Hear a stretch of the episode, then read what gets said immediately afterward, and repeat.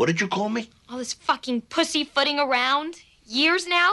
Why don't we just get it all out there? Tony. Shut up. Tony! You got something you want to say to me? What do you mean? What do I mean? What do you mean? All these innuendos. You inferring to me that I didn't do everything I could to keep that kid from fucking himself up? That, yeah, knowing him and his family. That I didn't try to be a better dad to him than his own dad. God rest his soul. That I didn't try to protect Jackie Jr., that I didn't actually smack him around because I was so frustrated. Is that what you're trying to tell me? Is that what you're trying to tell me? Oh, you ever have those moments where you kind of talk back to your dad and then things get real and you get scared and you don't know what to do? Welcome to Cut to Black, a Sopranos sit down. I'm Jim Scampoli, and I've seen every episode of The Sopranos. I'm Jacob Burrows, and I've seen 41 episodes of The Sopranos. And uh, yeah, that's a, it's a nice moment where you know how you're trying to convince someone that you took care of someone else, and you're like, "I didn't I even smack him around on his own behalf? Yeah. Didn't I help him by smacking him around? Like I'm gonna smack you around and AJ, everyone in my life." Uh, yes, uh, Tony has got this parenting shit on lock. Uh, this is episode two of season four. Who made this one? Well, this ti this episode is entitled "No Show." It was written by David Chase, the creator of The Sopranos. Uh, well, it was also co-written by Terence Winter, who is a name we've heard before. We most recently heard him tied to the. I just had it up. What, God damn it! Oh, Pine Barrens. He wrote the episode Pine Barrens. This episode was directed by John Patterson, another name we've heard. He most recently, for us, directed the finale of season three, Army of One. Oh, perfect. Um, so we're going to get right into the details here. I did want to mention at first uh, that, of course, we very much appreciate any reviews left on iTunes of our podcast. It really does help us out. We do this because it is fun. We would do it with none reviews, and like no one listening, I, I truly believe we would. Uh, but it is fun to see more and more people getting into it alongside with us, uh, and your reviews really do help with that. So we have a new one here um, from Iana that says, "Listen to this podcast." The two lads who make this podcast are funny, insightful, and have clearly researched each week's each week's topic in full. That's uh we do have Wikipedia, so that is true. um, and they say, I especially like the Better Call Saul episodes because, yes, we do also discuss other television shows that you can find at showswhatyouknow.com. But don't worry, you're a, this is the Sopranos one. We're getting right into it. Yeah, don't worry, Sopranos people. Uh, we've sacrificed Better Call Saul for the good of Sopranos. So Uh, that is pretty much true, yes. apologies to our Better Call Saul listeners. Uh, and real quick, uh, I do want to get into before we talk about like the specific beats of the episode. Uh, no work and no show jobs, which you kind of get a bearing of what that is by the context and by what you see on the show. But someone online did have a good kind of breakdown here. Uh, no work jobs are the guys sitting around in lawn chairs all day. They're on payroll for construction projects and they get actual paychecks. Uh, of course, some of which they may undoubtedly kick upstairs. Uh, it's a way to milk the construction project. And then another way is the no show job, uh, where the guy getting the paycheck doesn't even need to physically be there. Like maybe he's a quote safety officer or some manager type, on paper, of course, who legally doesn't need to be on the job site at all the time. So, in other words, the jobs are a form of leeching, but they're just able to skirt the law in case some inspector or auditor shows up. The guys in lawn chairs, well, they're not needed right now, but they'll be working soon. The no show deputy assistant project manager, he's not here right now, but we can put you in touch with him. Uh, the old way of scamming construction projects would be to have a ghost employee, some guy who doesn't exist, with his paycheck going straight to a mafia bank account. But nowadays, that's too prosecutable. Hence the no show and no work guys. And going along with those jobs, you do get basically like uh, medical benefits, a pension. Uh, you get that W two that you could show the IRS that shows where your income's coming from. Uh, I just wanted to go over that real quick because they kind of get into that quite a bit throughout this episode with the the uh, fighting over who gets the no work and the no show jobs.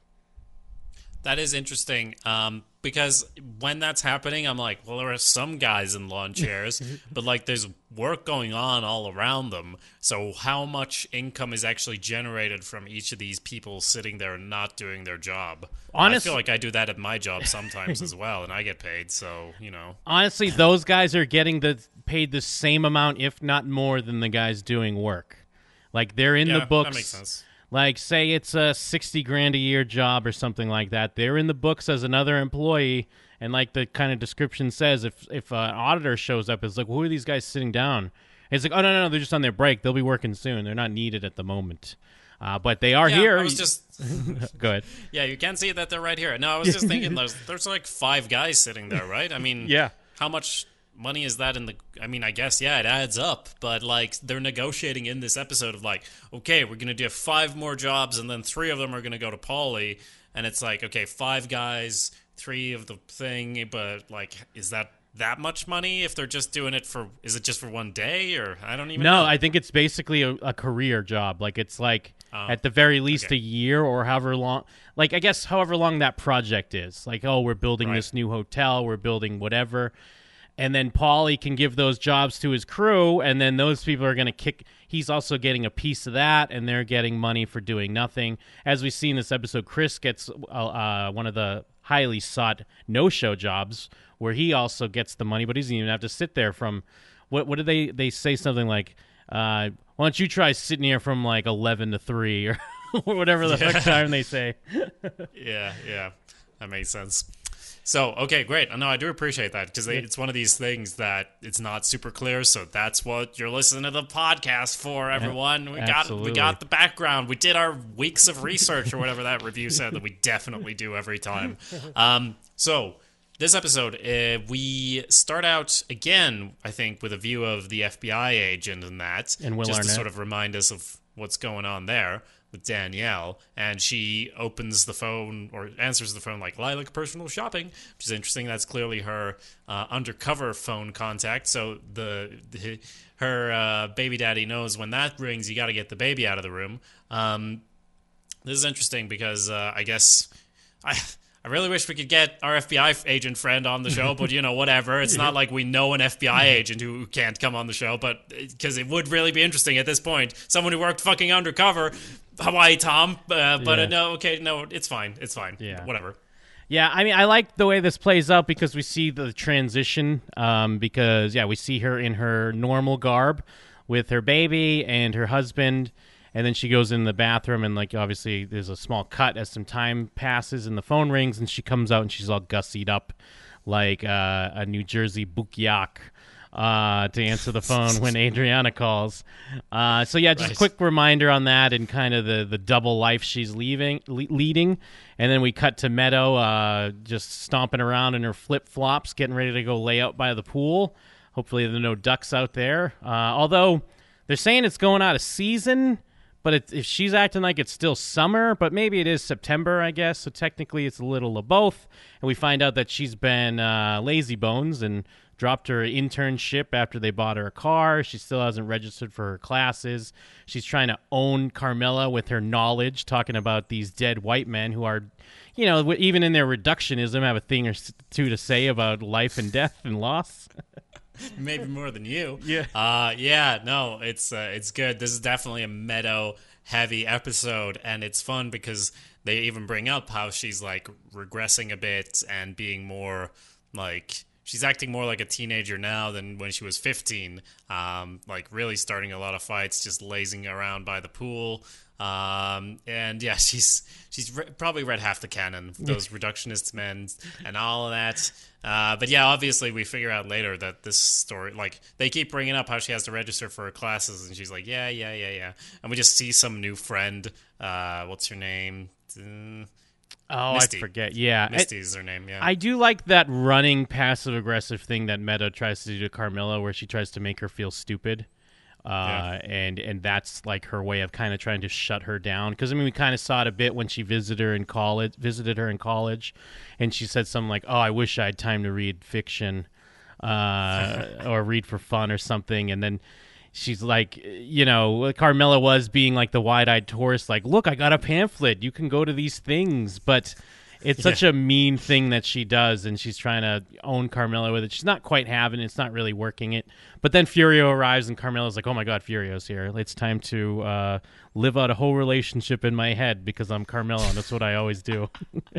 yes and this is like i i'm so used to this at this point that i'm like nothing shall ever come of this so it's fine like nothing will ever happen here uh and like i'm even Carmela's never gonna leave Tony until like the last season. That's my guess right now because they always bring her up to the edge, and then next season it's like, but the bonds, Tony, we got to get the bonds. It's like, okay, so you're not doing shit really. You're, you are you are developing. I'm not saying she's not, but it's not such a dramatic change either. And like you said, oh, Furio's here now, so great. We're we're we're in this again.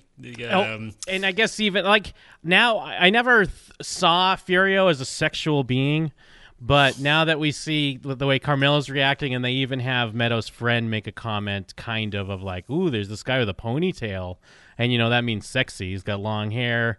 It's in a ponytail. He's got a cool accent. He comes in talking about how he's going to buy a house, and she mentions citizenship, and he's like, "Nah, you don't need that. Just buy a house. What are you talking about?" Yeah, which is I.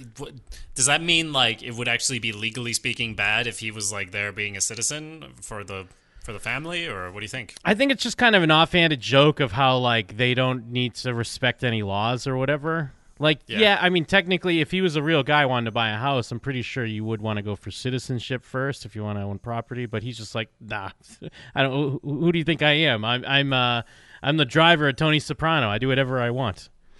Yeah, or it's like, uh, yes, this country, you don't need any more immigrants, right? Could be that. Very true. So next scene opens with like a mob dinner where they're discussing Harry Potter books, and I'm like so on board, obviously. Yeah. Uh, because yeah, it's, and Bobby's like, oh, it's so popular because it gives the other 98 pound weaklings hope for the future. And then Ralphie drops a great joke about Ginny Sacks, of course. What a what a jokester! All his jokes are just so bang on. Yeah, uh, it's such a good joke that someone has to retell it later in this episode to another character because Ginny Sack had a 98 pound mole removed from her fat ass. But the only reason it's even a joke is that he's like playing off of what the person said in front of him to give him the credit that he is due. Uh, and then the guy retelling it forgets the setup and just says like that he's that she's super fat, which while true is mean. Yes.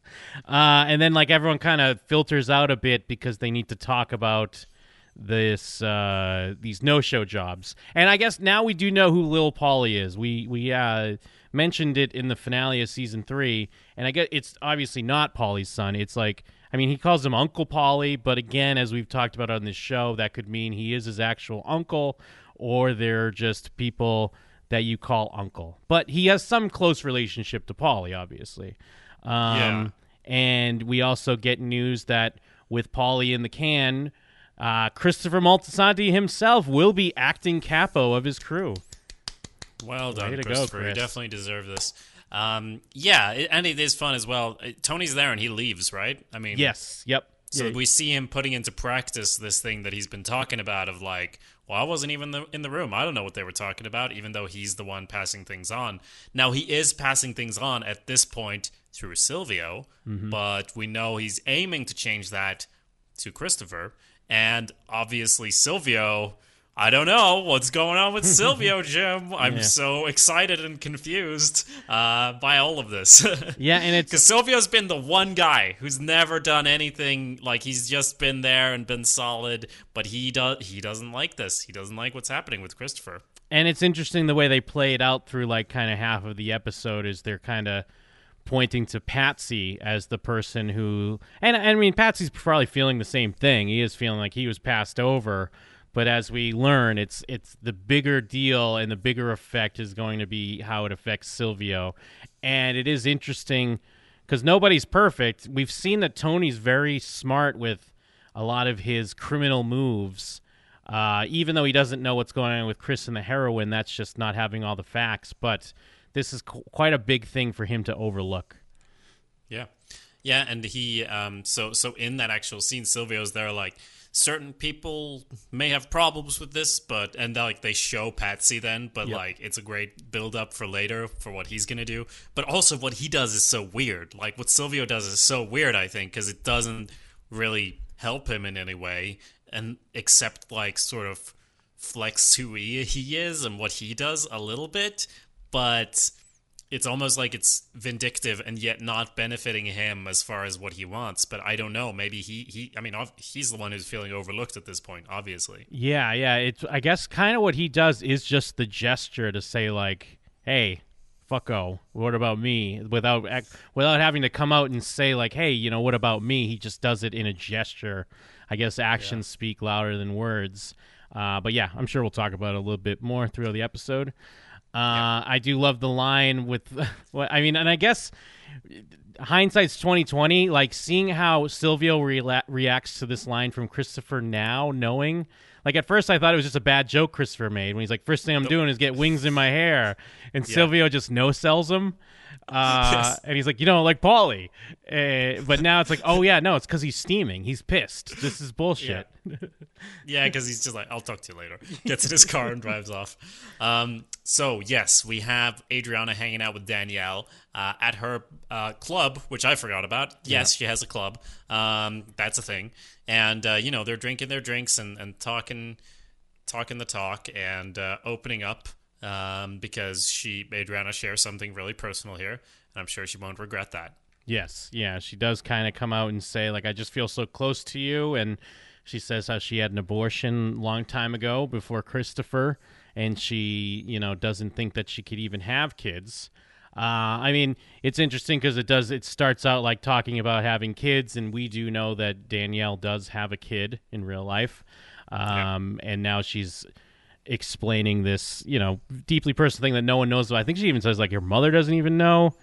Uh, and they don't really like most shows. You you could- you would see like a storyline like this of dealing with being the undercover person and like maybe the relationship the lines get blurred and maybe you do get a real personal relationship but they don't let this uh, character play it that way like even later on it never really comes off as she feels bad on what she has to do to adriana which i guess i kind of like Yeah, I like that because I feel eh, starting like end of last season, I thought like, oh, here there's gonna be eight episodes of next season of them just hanging out and then like drama with that. But but no, I mean her cover is blown in this episode, Yeah. and uh, so I'm sort of happy that like now I don't know what's gonna happen. I felt like I knew what was gonna happen for eight episodes, but clearly I didn't. Uh, but yeah, there's a great one of two uh, great bait and switches in this episode where uh, Danielle's sort of laying it on, talking about her ex. Like, I think she used to carry a gun and like this and that. And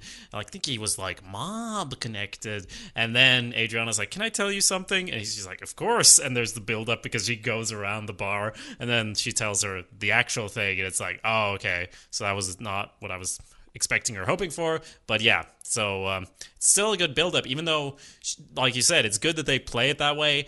But you need this scene as well of them connecting in order for it to hurt later. Yes, absolutely. And then Chris shows up with little Paulie, um, and he's he's brought some nice jewelry for Adriana because he's celebrating his. Uh, you know, it's still a promotion, even though he's just acting capo for a long time. It does show there's a lot of goodwill for Christopher, and he's definitely on the fast track. Um, and uh, well, he, they do send Danielle away. Paulie's like trying to, little Paulie's trying to hit on her. Um, and uh, Chris is doing drugs, I think, to celebrate, right? of course, he has to Yes. break drugs out too. Well, of course. Yeah, yeah, to celebrate. Just one last time. Uh, but know what he says because it plays into the whole thing from last episode with Tony thinks one thing's happening and Christopher thinks another thing's happening.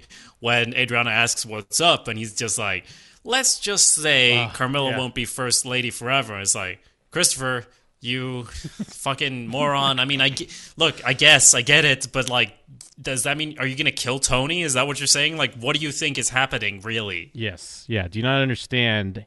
Uh, you know, th- yes, this is a great opportunity, but let's be smart about it. Let's not be Brendan Filone. Let's not be Bevilacqua. Let's not be Jackie Jr. here. Uh, Yes. But we'll see. Uh, but and and also like everyone is really upset at him moving up so it's not like he could ever take tony out and then he'd be the new boss even if he progressed fur further upwards because the only reason he's being allowed to move up is that tony likes him. So he can't do that. Like he's got a path to the top but if tony was gone he'd be dead immediately. He'd be the first one out. Yeah, and uh, I, I mean, I know I keep going to this of how like these are real life situations. Like this exact politicking and situation could happen, you know, at a sub shop where they're selling sandwiches, and it's like this guy's cousin the the guy the owner's cousin uh, the owner makes his cousin the manager and then the manager thinks it's because he's so good and the dudes that have worked there for 10 years are like fuck you you piece of shit like it's the Yeah. same shit uh, but it's great because we get to see it in a nice heightened mafia setting Yeah, absolutely. Um, so next scene we have Ralphie hanging out with Janice watching a nice home movie. Uh, I guess like a murder movie. I'm not sure. they're watching then- uh, faces of death uh, as tony points out which is, are are you Okay, familiar with like- faces was that a thing is, is, is sweden aware of the faces of death No, what is this? Okay, like it was a thing growing up. It was this like VHS. Although it turns out a lot of the stuff in it's fake. Like what you hear now is that it's actually fake stuff. But I think they did have some real life riot death footage. But it's supposed to just be s like a montage scenes of people dying, basically. Uh, or like I think there's a famous scene where you know uh, foreigners are eating monkey brains out of a live monkey, or there's like stupid stuff like that. And there's like a narrator. so it's like Uh, but Right. it's yeah, it's this thing. I mean, it's a known thing. You know, before the internet, now you could just go to wherever the fuck and watch people die. I was gonna say it's like oh, so it was the internet, but on a VHS. Okay, cool. Uh, but yeah, Ralphie has to hide because Tony shows up, and I guess they're trying to keep this a secret. What's going on?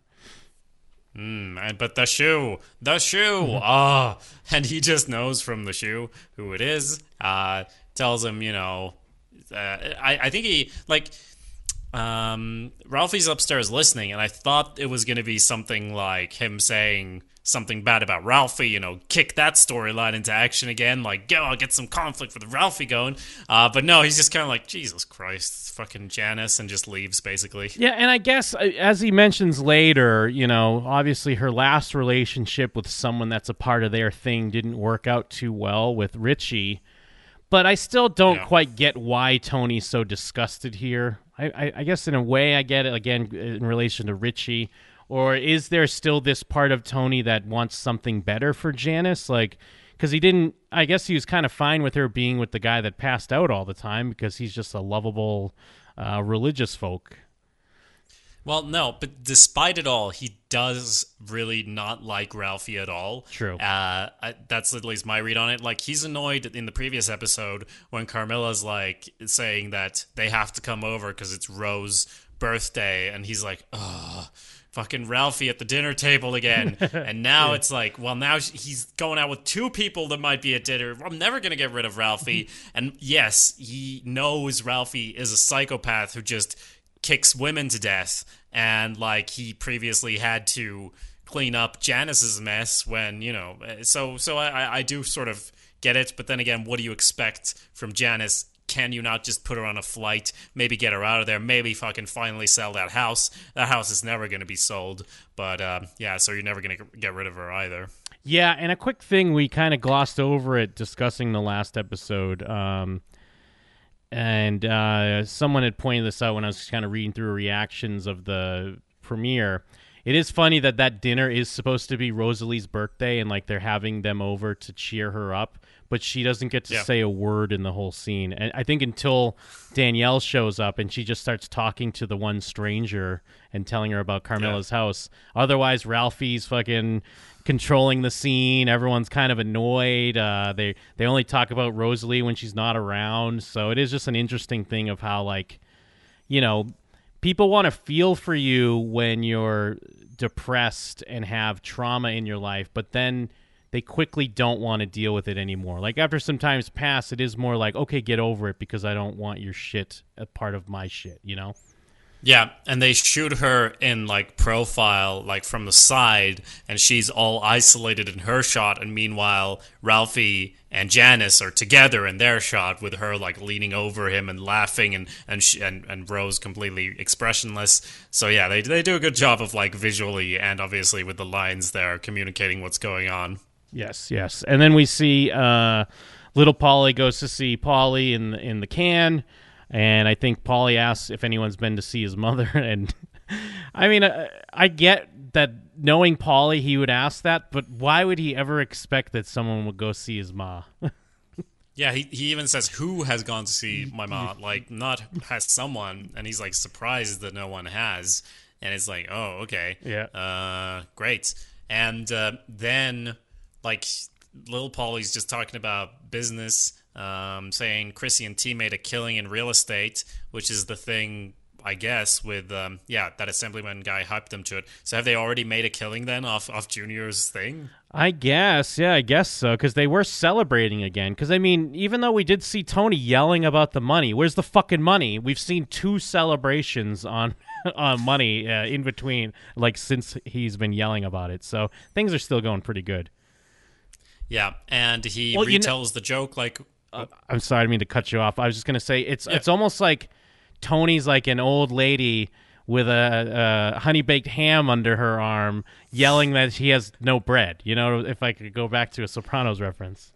No, that is that is a good point. He is like that, um, and the joke does get retold. Yeah. And um, of course, little Paulie is not privy to the fact that uh, he's way like up on Johnny Sacks at this point. Calls him Babe when he hangs up the phone. So of course he doesn't think this joke is funny.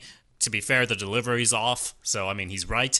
Um, but then we move on to the whole uh, no work job of all of them just hanging out there, and I think Christopher rolls up and Yeah. gets the cash. Yeah, Christopher rolls up. They do make a very um, of the time uh, comment when he's like, he gives him the envelope. He's like, he's all in there?" And he's like, "Did you put the spores in?" Because that's when there people were sending anthrax envelopes around to people. And I think Chris is like, "Don't even joke about that" or something. Um, then they mention the fiber optic cable, and I will admit, Chris does give Patsy a look. I think it's very clear he gives him a look. Yes, I also was like, oh, cool, but that I do love that because it, there's clearly like a look, and I would have thought that maybe he's gonna make a plan of it or, or something, but Patsy was real like the look, like that was enough, right?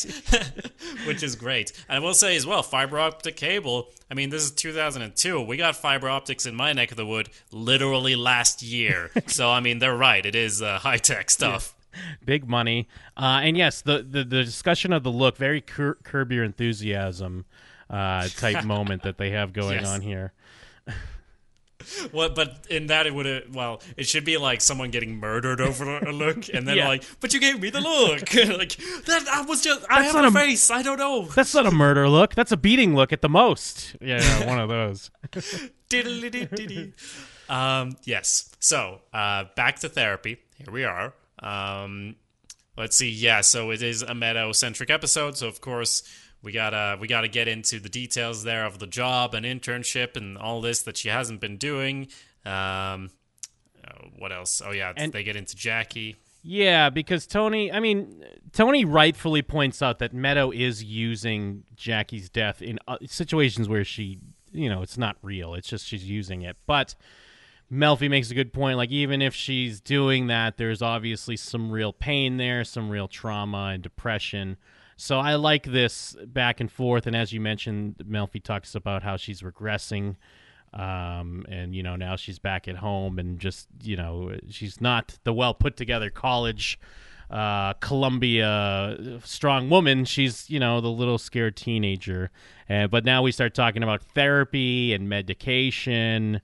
Uh, and oh, this is quite a path to go down, Tony. I'm not sure. Yeah, I think uh, I think it. The main part of this is you know let's introduce the idea of uh, of getting her talking to someone. Like that's the main thing going Yeah. on here. Um, I don't remember if it's here that he reacts violently against the idea or not, or maybe that's later. But it is funny that when he late, I think it's later maybe, where he brings up like, "What talk about private shit like I do with you?" No, no, no, no one else could be doing that, and so I only, I'm the only one who gets to do that. Yeah, exactly. Because yeah, I think then it goes into uh this. The next scene is just Meadows just sleeping, and she decides to. I think she asks for a sandwich or something. Doesn't I think she's on the phone, and Carmela walks by, and she's like, "Can you get me a tuna sandwich?" And I'm like, "Oh, Actually, I think or am I I, think ju- that's later in Oh, this. okay, I'm There's so many scenes that are similar in this Yes. one, but yeah, she's just sleeping and it's way late. And uh, Carmela pops in to remind her to register for the classes, the ones that she wants, so she's not going to be too late. Okay, And uh, okay. she just tells her that she's going to go to Europe. Uh, She decided she took is going to take a year off.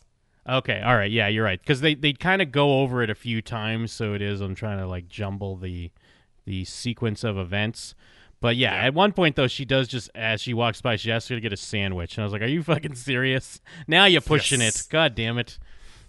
Yes, that is true. Um, so let's see here. We have, then we have um, Tony giving out to Christopher, yelling at him about the whole situation uh, with the fiber optics because it's basically drawing heat to it. Like, yeah, you're going to make a few grand off it, but that's like nothing compared to the money we're actually making off controlling this whole fucking thing. And we don't want people looking into it. So don't fuck with me on this. Yeah, and uh, we we do have a quick check in with Artie Bucco at the beginning of this scene, which I think is interesting because in the finale of season three, even though throughout season three the divorce things start and the, or the separation, but when Junior's singing, like uh, he has his arms around Charmaine there, and I, I was like, oh, maybe things are better now. But no, he's still complaining about like uh, paying child support, or he's fine with paying child support, but he doesn't want to give her anything. And then Tony has a line like, "Hey, you're the bartender. You're supposed to be giving me advice." uh, but yes, Yeah. he tells Christopher all this stuff about seeing the big picture, which Christopher uses to an hila- a hilarious degree later on. Uh, in classic Soprano slash sitcom fashion, where someone learns something in one scene and tries to regurgitate it to another character, and you realize that they've picked up nothing from the initial scene, which is great. Yes, like that happens all the time, especially with Melfi saying something and Tony trying to use it. But it's like the earlier scene has put them in a new direction, but not for the right reason. They didn't really understand what was said, but they've been propelled towards something different, and they're just going to repeat that. I'm a, I'm a, fo- a mofu or whatever. like when he goes through that, like it happens all the time. But yeah, you're right. Um, so Ralphie's playing basketball.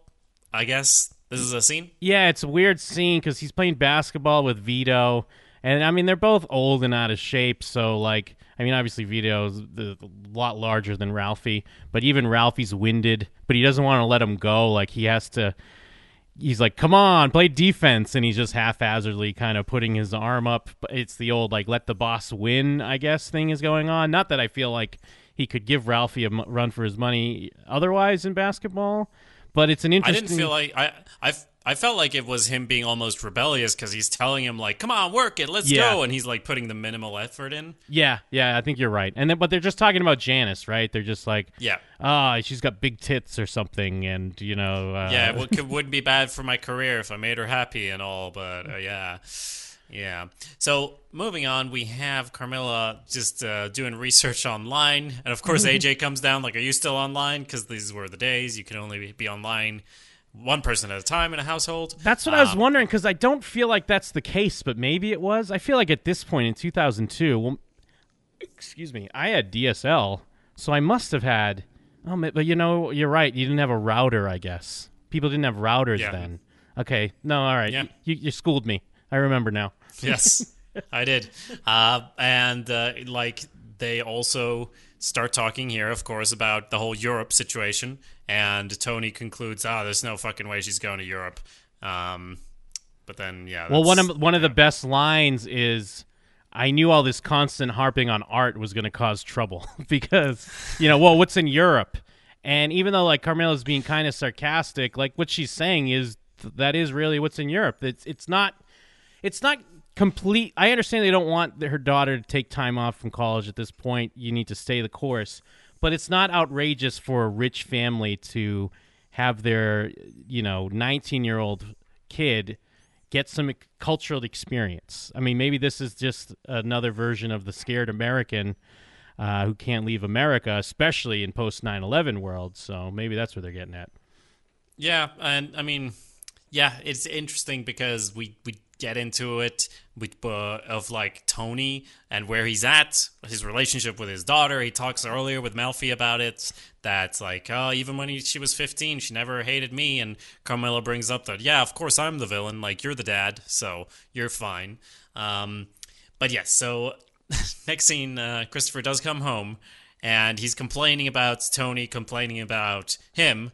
But again, he's like, he's he's like, oh, like you never heard of a learning curve. But like Tony is being nice to you. He's taking it li- like this is the kid gloves. You don't want to see him without the kid gloves because you're always being treated preferentially, and you just don't see it because everyone else just kind of gets nothing from Tony. And you were yelling at him last season about, "Oh, I loved you, and I don't love you anymore," and and all this shit. And now you just come home like, you know what? I'm gonna get high. Yeah, yeah, and it's like Chris. We've seen Tony go come at you for real. Like you know, if he moves, break his other neck. Like when he wants to go at uh, Junior for you know scaring him and killing Brendan Filone, or even like just gra- even just grabbing him at the funeral where he's like, "I loved you," and he's like, "Oh, you will respect me," like yelling in his face. Yeah. We've seen Tony come at him, and you're right. Like Tony just he was educating him in the previous scene when at the bar. He's like, "Look, look at the big picture. We have a lot of money coming in. Don't fuck it up by stealing it, stealing fiber optic cables." But Christopher wants an excuse to get high, so he's going to get high, and he's going to be uh, and here's the a victim. Go ahead. Yeah, here's the second the second bait and switch here, where I I really thought Christopher was gonna say something smart. uh, like the show really got me on this one because he's there like with all your intelligence, you never see the big picture. Like this is where he does the regurgitation, and you know, ass like that, girl like that, and she doesn't like Paulie, and you met her just in some store. Like, who even is she? She's a dyke. like the greatest twist because I thought it was really like him being smart, but like who was I kidding? It's uh because imagine like it really is almost like oh my god Chris is just known all the time that's why he's been being smart around Yes. it and maybe he's running his own little plan here but no yeah she's a dyke it's it, it reminds me so much of when he's with Jon Favreau and he's like the roof is soft tar like that's fucking brilliant Yeah. like he thinks he's coming to this great realization but no no he's just Christopher Yeah. He's Christopher, and uh, yeah, that's gonna play out great. Um, so then we get the scene where where Patsy and, and Lil Paulie are talking to Christopher, and it is weird uh, that Christopher is like he's their boss now, I guess. Uh, but yeah, and Patsy's there like you gave me the look, and then when when Lil Paulie speaks, like Patsy gives him a slap. Uh, it's a pretty good build up here of like Patsy feeling like he's the one left out, where I'm sure he is as well, but like he's also fine doing shit for Christopher when he gets a look, so he's not that down on it. Yeah, yeah, and I, I like that. It makes complete sense. Kind of the the the old switcheroo they pull on us, where eh, we do get the impression that he's a little annoyed at Christopher being, uh, you know, uh, him being passed over for Christopher, but you know the true the enemy has will not truly reveal himself to be Silvio until later. Uh, but Yeah. otherwise, Patsy's kind of okay with just being being uh, taking orders. Yeah.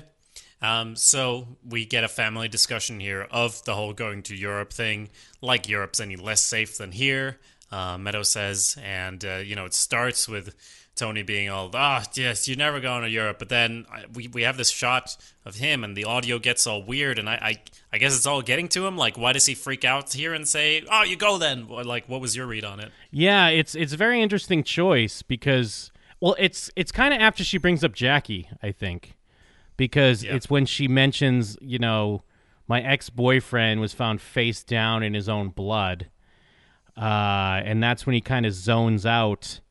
But again, like I almost want to feel like it's like he feels bad for what happened to Jackie, but I I don't believe that, especially the way the season three finale played out and how he just kind of wanted it over and done with. But maybe there's some small regret regret there. But I guess it also is just again reflecting on his own children because Jackie was just a kid like them. And I and I guess in Tony Soprano fashion, the only real way to react is to just lash out and be like, "Fine, do whatever the fuck," because he's he's not going to deal with it anymore. Yeah. And I mean, at the same time, he is kind of right in the next scene where he's talking to Carmela and uh, says that like the more we forbid it, the more she's just gonna want to go. Um, so so he does have sort of a valid point, even though he it seems like a reaction out of rage. It's also like, yeah, this is probably gonna help things work out. And Carmela's the one pushing for, ah, she's got to talk to someone about this before making such a big choice. And Tony doesn't really like this idea. But of course, in the end, that doesn't that like that's the next scene basically.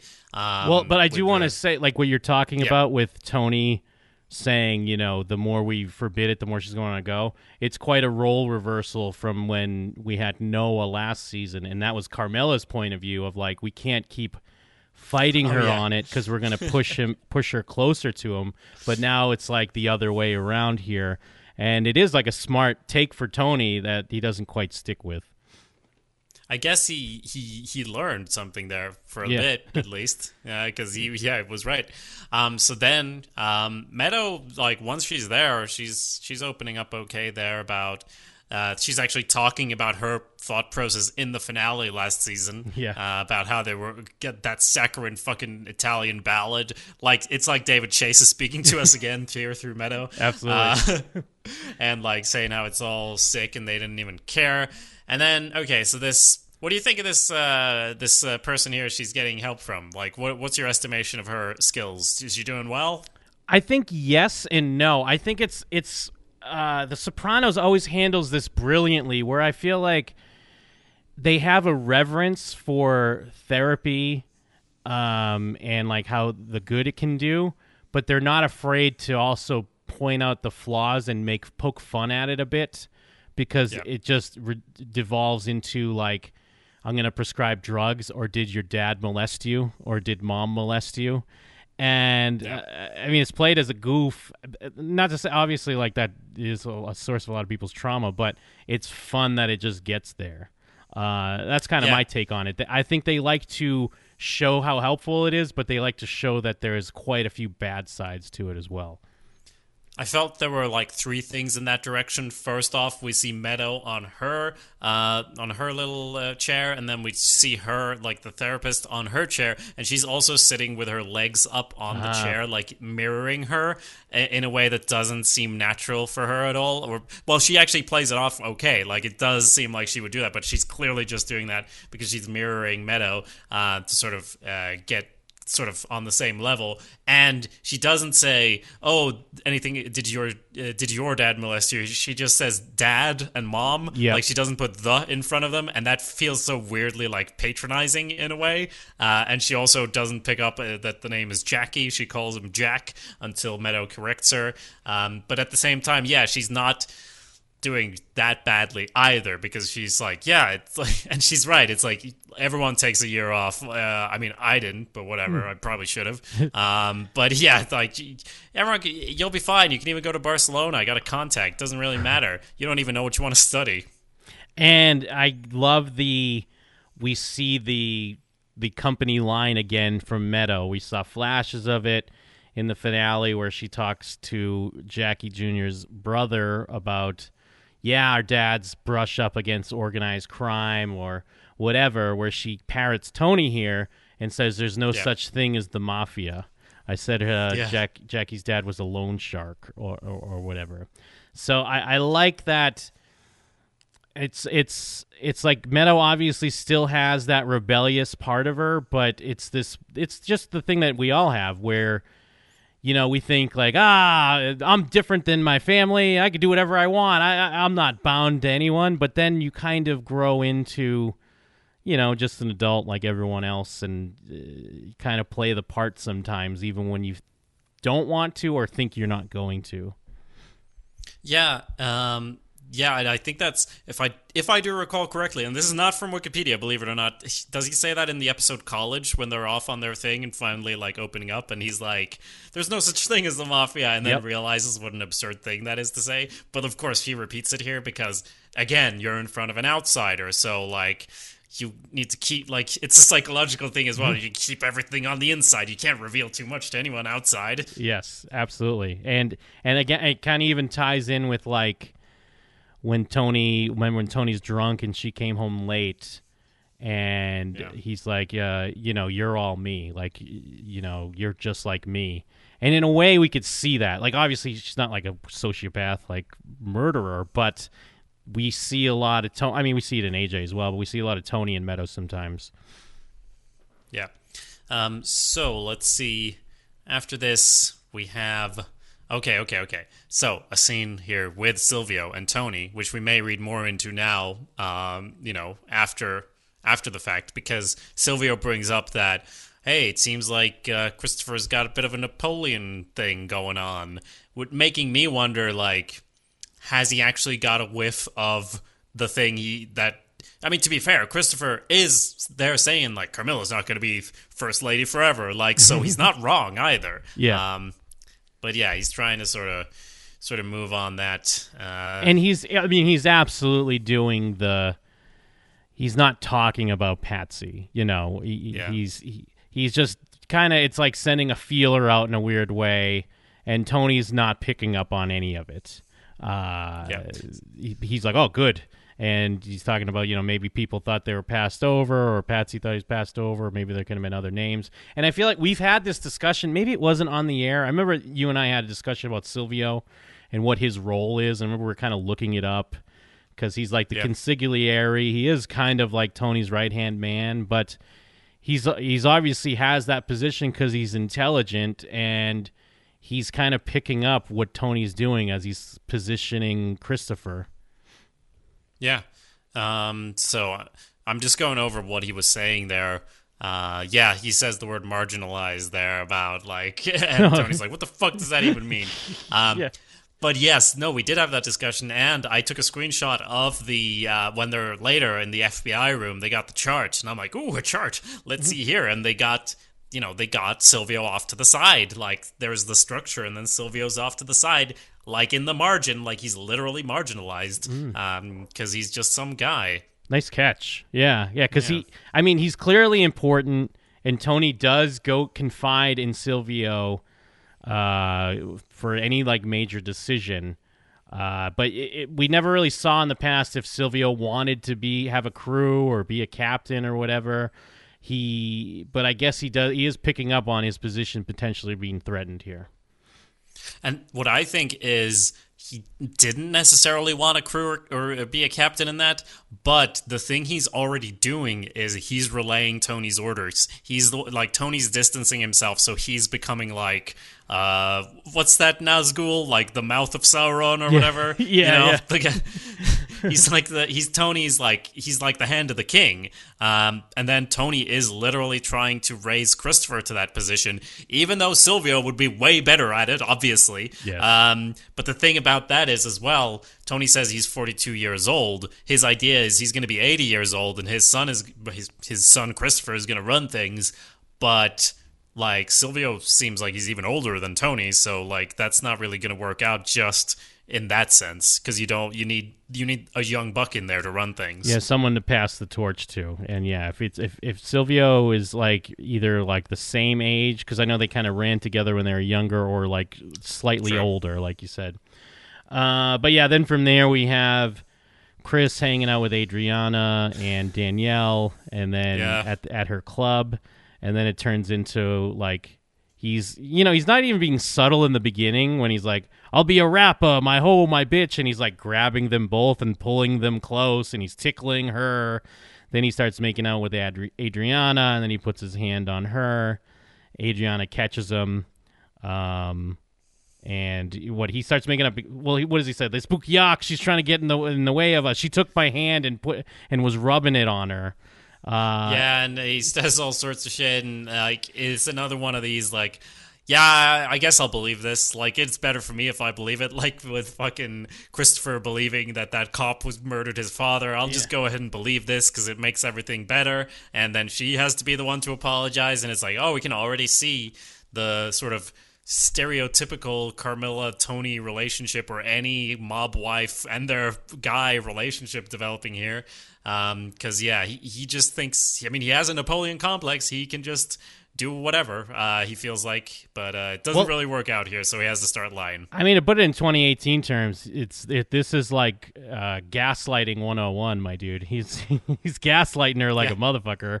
Because Oh, yeah. she says what uh, you know. You said she has a nice ass, and it's like, yeah, because I want to say something nice about your friend, or whatever his response is. I, I just said something nice about it because she's a friend of yours. Um, Yeah. but it makes sense because either way, it's like, what is Adriana gonna Adriana gonna do? Choose, even though she does clearly hold her friendship in high regard because she told her things. But at the end of the day, Christopher's the one that gave her a club, and gave her this like super nice bracelet, which they do. She does kind of marvel at earlier in this scene as well, and it does play. It comes back later. Uh, but what is she going to do? Like the easiest way is to just believe Christopher and Paul, and yeah, end up having to apologize for what he's doing. Yeah, so you know, great stuff. I mean, he for all his faults, I guess he's a good manipulator. So maybe he'll be a great mob boss one day. What do I know? Um, so next scene, uh, Silvio's trying to crazy glue together a, a golf medal or a trophy. I mean, Yes. Um, I, I don't know what this is indicative of. I guess uh, it's a metaphor for something because most things are, but it could just be they wanted to start the scene up fine uh, in a funny way because Patsy's like, oh, the glue got dried up there at the top. I think not even as a. This almost sounds like I'm goofing, but I feel like it's like yeah, he's literally like trying to, like his trophies, his recognition. Like he feels like he's not getting the recognition he deserves, and it's a broken trophy. He's trying to fix it, and then he's like, "Fuck it," just puts it away in a shelf.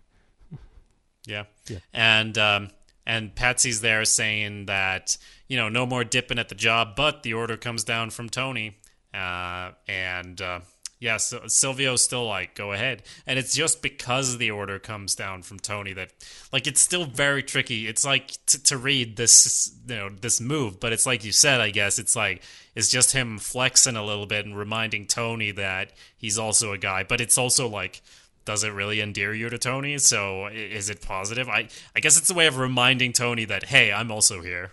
Yeah, it's kind of. I mean, it's not so much that it's supposed to have these this great positive outcome for Silvio. I guess it's at the bare, you know, instinct level. It's like some lions kind of fucking with each other in the the wild. You know what I mean? Like just showing, Yeah. like, okay, yeah, you're the dominant one, but I still can. I still have some strength here too. So don't fucking forget about me, bitch. Yeah, I guess. Um, which all comes to a head later in a fun way. Um, so yes, scene here again. Uh, dressing gown, morning, orange juice. Tony's coming down the stairs talking to Janice, who's just she's just there. Uh, she's there- just to use the washing machine. Yeah, doing laundry. So uh, yeah, he she's there saying, "Oh, for your information, Ralphie's a nice guy, and and we're so with Tony here. I feel like this is where I I get why." Like you mentioned earlier, why is he so disgusted? But like he does know Ralphie, uh, and he points this out. Do I not know him better than you? And his her last boyfriend put a gun to her head just to get off, and that was like, that was Ralphie's way worse than that. And let's not forget too that, I mean, and I'm sure Tony's somewhat aware of this because not only wh- who Ralphie is, but who Janice is, and it's just a bad. Oh, yeah. It's a bad recipe because, as we saw, she kept she was egging Richie along more than anyone to kind of really make a play for Tony. So Oh, th- they all uh, already have their own little qualms. So that's just a recipe for disaster. Yeah, similarly to how I sort of forgot or you know easily forgave Junior uh, for trying to murder Tony. I've also like I guess forgotten that yeah Janice was trying to uh, get Tony killed basically like mother like daughter. Uh, except I don't forgive her because she's not as likable as Junior. But um, but yeah, it's uh, it- you're right. It was a terrible idea to put those two together. Uh, then we see um, Danielle again with her husband and baby. She gets a call from Adriana, who's uh, making it clear, no, this is this is over. This is done for. Um, because and like yeah, she mentions what twelve messages because of course this isn't just a normal friendship. This is her job, so she's kind of laying on a little extra thick to make sure she doesn't lose her in with the Soprano crew uh, being undercover. But it plays out a little bit different because the FBI realizes that the undercover op is a dead issue, and maybe they'll just bring in Adriana and go a different angle. Yeah, which I never would have expected for whatever reason, but hey, I guess like we got we got something, so let's use it. Let's see what we can do here. It is, Um, as you mentioned yeah. at the start of the show, it is really nice that we don't have to sit through. Like we sat through more episodes of The Lamp uh, before that became nothing than we did of this Danielle character, which it's it's still it had more potential at least. If it wouldn't have been terrible if they let it go for a few more episodes to try to build it, but it's refreshing and welcome that they kind of kill it quick to kind of flip it into a different story. True. Um, so then there's a golf scene. Uh, Tony's out golfing with Artie Bucco, um, who's obviously not getting the ball in the hole. Uh, poor man, like he never re- like. Can you imagine this scene of where Artie Bucco just did a hole in one or whatever? Yeah. Like it would never happen in Yeah, the no. universe of the show. Uh, they would develop superpowers before anything like that happened in this universe.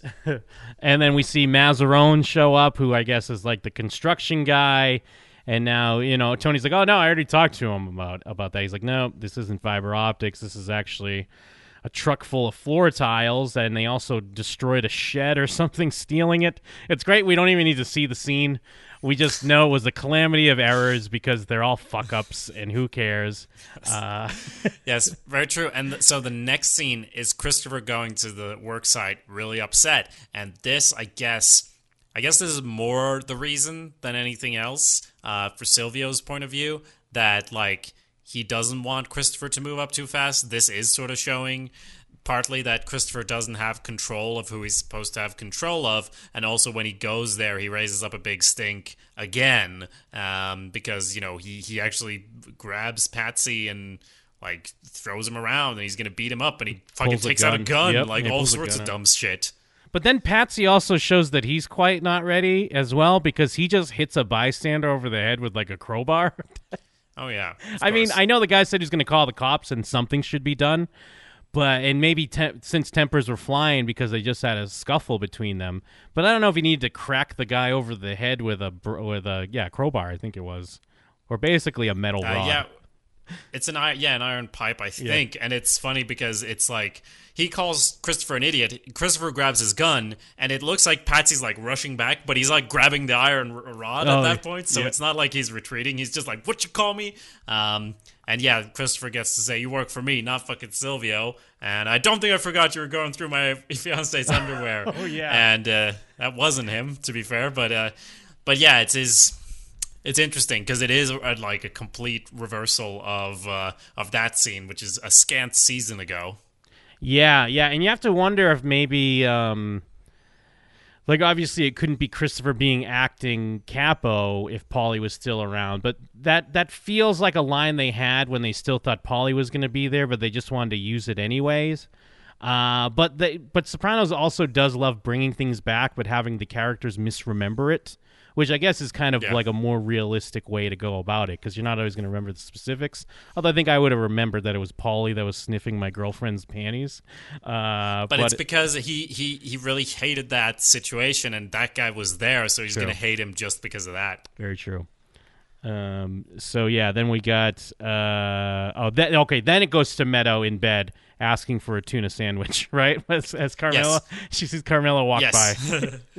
I did want to call out one quick thing that through that whole scene, um, uh, Adriana's in the car. Yes. Uh, and could you ever imagine like Tony doing this and having Carmela in the car? Like never. He ch- separates church and state. But obviously, uh, Christopher gave her a club. He doesn't do that. That's why she can also later be brought up like, hey, what about all the cocaine in your building? yes, yeah. Christopher is kind of not handling things too well uh, this early in the season, especially with some of the threats that are all around him.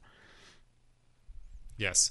Um, so yes, the tuna sandwich um, is is re- requested, and um, basically this is where we find out that um yeah, it was your idea. I only saw this lady out of goodwill, but uh, she actually agrees with me. And then there's a huge fight just going on. Tony gets called in there and sits on a bowl of cereal or whatever, has to move that out of the way.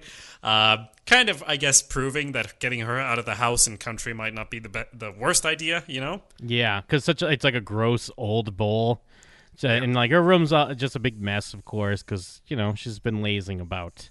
Uh, but it, it's it's so funny. I mean, maybe it's just uh, nowadays the look upon therapy or having a better understanding, but like it just seems so obvious that the therapist was going to say, "Yeah, you should broaden your horizons and go to Europe." It's weird to think that Yeah. they they would have been a united front. Like Carmela did think it would have been someone cuz she even says earlier the reason why to do it is we need another adult who's on our side. And they just assumed that the therapist would say don't go to Europe.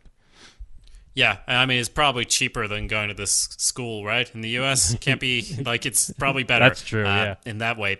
But I think when she says like, and she thinks I should go on Prozac too, it kind of gets to Tony because you know he's on he's on the pills. Um, so I don't know. Um, so uh, yeah, eh, but in this scene, Tony does flip flop and say, "Oh, your mother doesn't want it, so you're not going." And uh, we get to the scene from the beginning of the episode where you know all this pussyfooting around, and they get into Jackie and everything, and uh, Meadow just looks like she's gonna cry. Yeah, I love it because um, uh, Jamie Lynn Sigler plays it great, where she has all this confidence of like I'm telling my parents off, and when she first brings it up, but when Tony steps up to her, she gets legit scared. And uh, obviously, I don't blame her, but it is that thing of like. Uh, I mean, I don't know. I used to get in arguments with my parents, and sometimes you for, like you think you could say whatever you want, and then you get reminded, like, oh wait, no, that's my parents. Like, not even saying like they're like they're gonna beat me up or something, but they have that like authority, like it just kicks in, and then you're a little kid again. You know what I mean? Yeah, and that's been her thing the whole episode of like being brought back to being like a child, but it it ends with her still like she doesn't give up. She goes but but she goes in the most childish way possible, but still like it, there's nothing wrong with it in this situation, but she's like I made my plans and I'm going to Europe, but fuck you. And like runs off. Yeah. Uh, Well, and which and, is interesting. and it feels like Tony's kind of challenging her to say that he was behind Jackie's death. Yeah. And then sure. she- and it's almost like that's more on his mind than it is on her. I don't feel Yeah. that she's thinking that he's behind it, even if she may have suspected that it was because of the mob stuff. I don't think she ever thought like, yeah, Tony did it. Yeah, but he because he says like you have something you want to say to me, and she's Yeah. like you said, she does still kind of put up uh like some defiance because she says, you know, I'm tired of telling people that you know you're part of the environmental protective agency or whatever she says, and he's like, that's Yeah. not what I asked you, and then yeah, she's like, I'm going to Europe, fuck you, fuck this. So she does, she backs down, she holds on a little bit, and then runs away. But yeah, it's it's su- such a well written, played out scene. Yeah. Um, so uh, then Adriana gets confronted with the small-haired Danielle, which again I don't know if that's I don't remember if, that's her actual name or not. Danielle. Um, It's Deborah. Yeah, so it's not her real name. It's Deborah. Uh, that's harsh. Um, so yes, we we get the scene in the office. Uh, what a great scene because uh, for lots of reasons, but the explosive finale is not the least of them. Yes. So like she gets the whole realization. They bring her in. They start laying out what they want her to do. They're playing a little bit smarter than say the Bonpensiero Big Pussy case because they're even telling her like, look, we don't want you to wear a wire, but we just want you to. Basically, they want her to keep her eyes and ears open because Christopher is a good in, as we've seen. He brings her to the construction site when he's pulling guns on people, uh, and they just want to get that information. Uh, and then uh, Diane, or wait, no, what's her name again? Deborah. Yeah, Deborah Danielle. Uh, she kind of shows her coldness because she just says, you know, we probably, if you did go away, uh, uh, go out or get arrested and get on bail, we probably just wouldn't even hear from you or Christopher again. You'll just disappear. And Adriana's Yeah, rightfully. which- uh, go ahead. I was gonna say, which is not true, right? I mean, It's hard to say. I feel like the that's pretty close. I think I guess it's 50-50. I feel like she probably I mean, it's hard to say. Like would they believe her, you think? Especially the way Tony is now with like I want everything like clean and separate. Ugh, I feel like it's 50-50. They pro- they could disappear if if even if it was just like sh- could we trust her not to say anything facing this drug bid?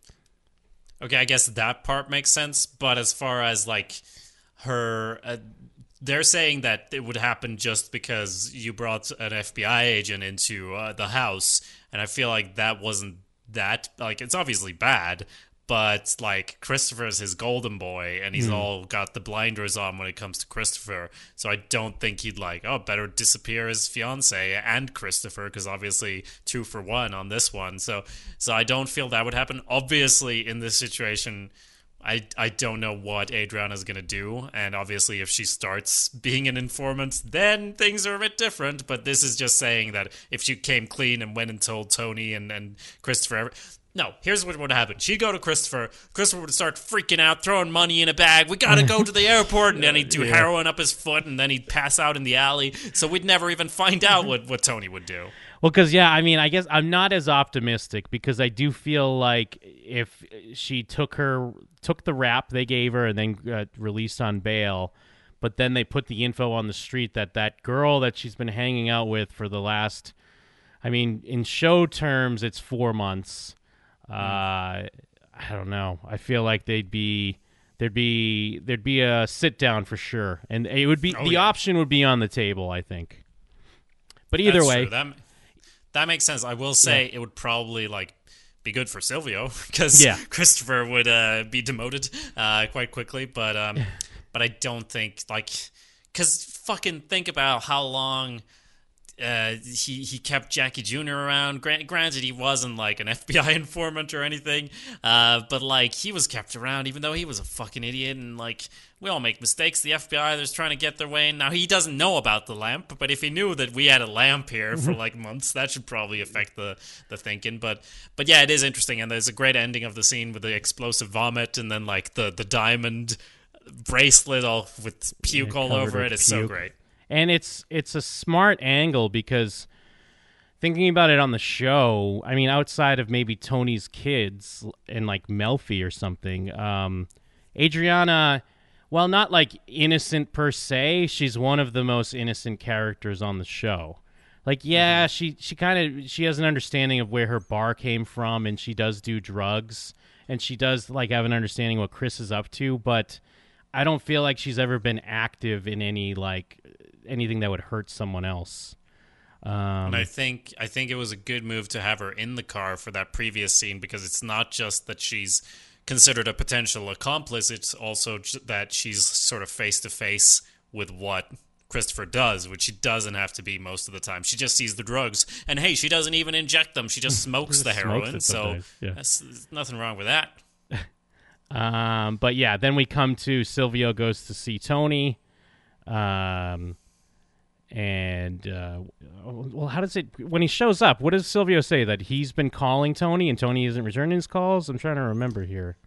Uh, I I'll try to pull it up, but I, I know Silvio comes in saying like, "Oh, this floor tile business, what a misunderstanding." Yeah, and it's yeah. almost again like, let's just say this, even though. But in this scene, it's not like with Adriana and Christopher that like one of them's convincing the other. Like they're both saying a thing that neither of them believes, and Tony's trying to get the, to the truth of it, saying, "You've become a very strange man in your old age." Yeah. and then I, I, I like that uh, one of Silvio's responses is, "What is this a hangable offense?" Because he does Yeah. know, like in the grand scheme of things, he can't make a big deal out of it, but it's a statement. And Yeah. I feel like if anything, Tony should just kind of feel stupid for not seeing this coming than anything. At least putting some, you know, something in something in line for Silvio. Uh, you know, seeing how he would react to what he's doing with Christopher. Yeah. So he he does come in saying, yeah, like you mentioned, are you mad at me now or what? Like, are you is this, uh, is this a hangable uh, offense? And Tony says, "Did you deliberately disobey me?" Which he definitely did. Yeah. Um, so I'm just sort of going through the bits there of the scenes because we've already sort of been over the motivation behind it. Um, and Cr- Tony actually brings up, you know, if in any way you feel like Chrissy usurped you or anything, and you're trying to ream me, and Silvio just stares at him, um, and Tony says, "That's not how it is." Silvio says, "Fine," you know. Yeah. Um, So it's it's kind of like Silvio's playing this how Tony would play it. You know, we talk about Tony gets like an apology or something, and then he just walks away. So I mean, it's a good way. Oh, oh yeah, okay, but it does end where he's like, "Oh yeah, uh, floor tiles don't spend like thirty grand," and he gives him the he kicks up the two. He's like, "I got two now. I'll get you the rest later." And he's like, "Yeah, I know you will." So it also Yeah. is kind of a nice reminder of like, well, I'm still the fucking boss. So we're kind of, you know, it's a little stare down. We'll see where this leads. Yeah, it's really intriguing because Silvio's been, um, you know, he's never been part of the scheming ex- other than being like a smart person for Tony to talk about things with. But like seeing him actually do this, because I do believe he is more loyal than anyone else, including Christopher to Tony. Like that's I really do think that the, he, but I, I I have no idea how it will develop. But just given how things have gone, he's been in a great position where Paulie's been getting all nervous, he's been getting pushed up and Sil- pushed out, and Silvio's just been there, and now he's doing this. I think it's probably gonna. I don't know. I feel like now he's made his statement. Uh, now, like Tony knows, so he'll probably just keep doing a great job for Tony, at least for now, until something else happens that might require a change of direction. Yeah, yeah. And then we have a quick scene for some reason, I guess, where we see Ralph cutting his toenails, and uh, one of them Oh, yeah. flings and hits Janice in the face, and he's like, "What? You get hit with some shrapnel?" So I don't know if we're supposed to wonder is Janice maybe second guessing this Ralph situation here, or I feel like it's just something f- funny that the writer, w- like one of the writers, ha- did this in their real life, and they're like, "We need to put this in the script. This is great." I guess it's just to show that nothing really happened from uh, now. Tony knows, and he, he like disapproves, and they know it.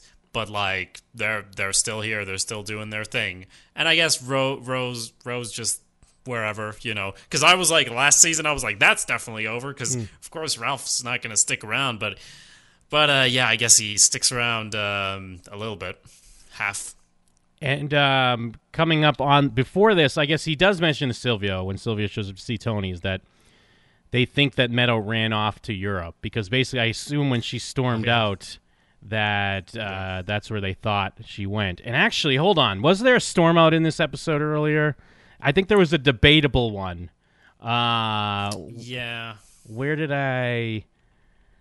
But you mean outside of? Is it? It wasn't in. uh, th- it wasn't in therapy though. It was. It was outside of therapy. Oh, it was I when he finds. about this. It's when he finds Ralph's shoes. Oh, I was thinking of when they were at the kitchen table, and he went, "Fine, go to Europe then." But then maybe, I mean, she did he storm out, or did just she storm out? But yeah, you're right about the shoe, though. I was thinking. Fuck. Here's my argument here because it's she's about to put like tea on or something like she or coffee, and he's stepping Mm-hmm. in, and then he sees the shoes, and then he just leaves.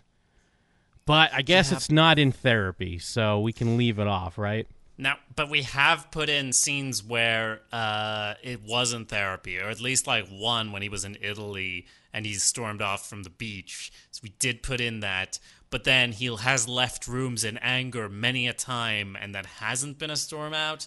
But I And feel also- like this is there's precedent here because he's about like he he has no intention of leaving until he leaves, so that's what makes it a storm out kind of. Let me play the scene real quick. Okay. I know we're almost done. I'm backtracking because I completely forgot about this. But let me well, play no, it real this is good. Uh, For a Christiana Rock video, I'm coordinating with the record release.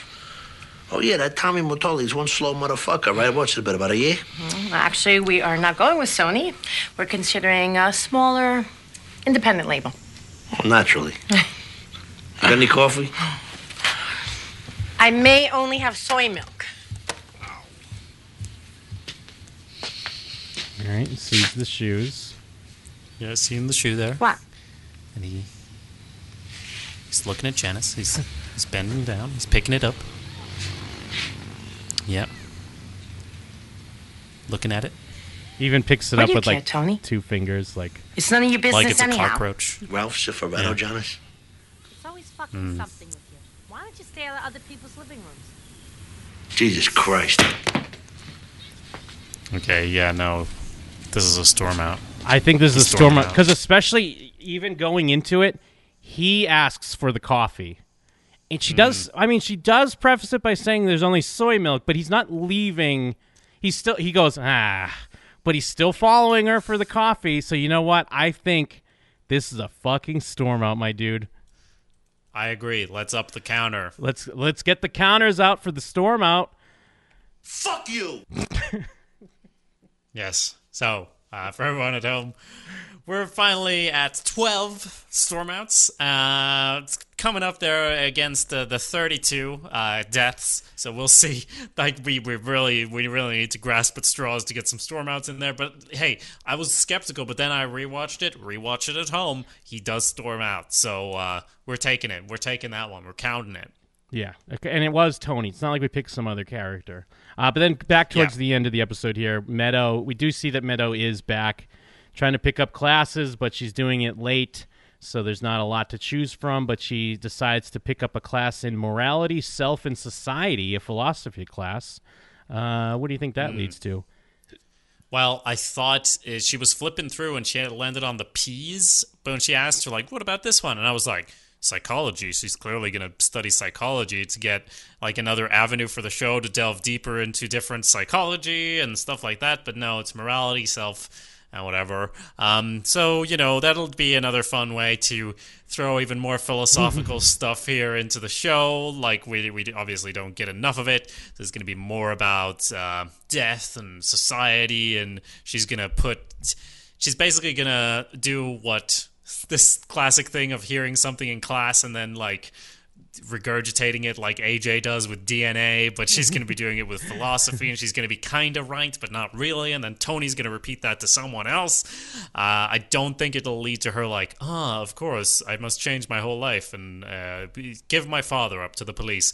I don't think that will happen, but um, it's definitely a chance to delve more into that sort of thing because she's been. It's been a lot about art with her and a lot about big words. They've just given her like this annoying like habit of using words that are uh, just uh, un- unnecessarily verbose. Yeah. uh, which I have, have done from time to time as well in my life.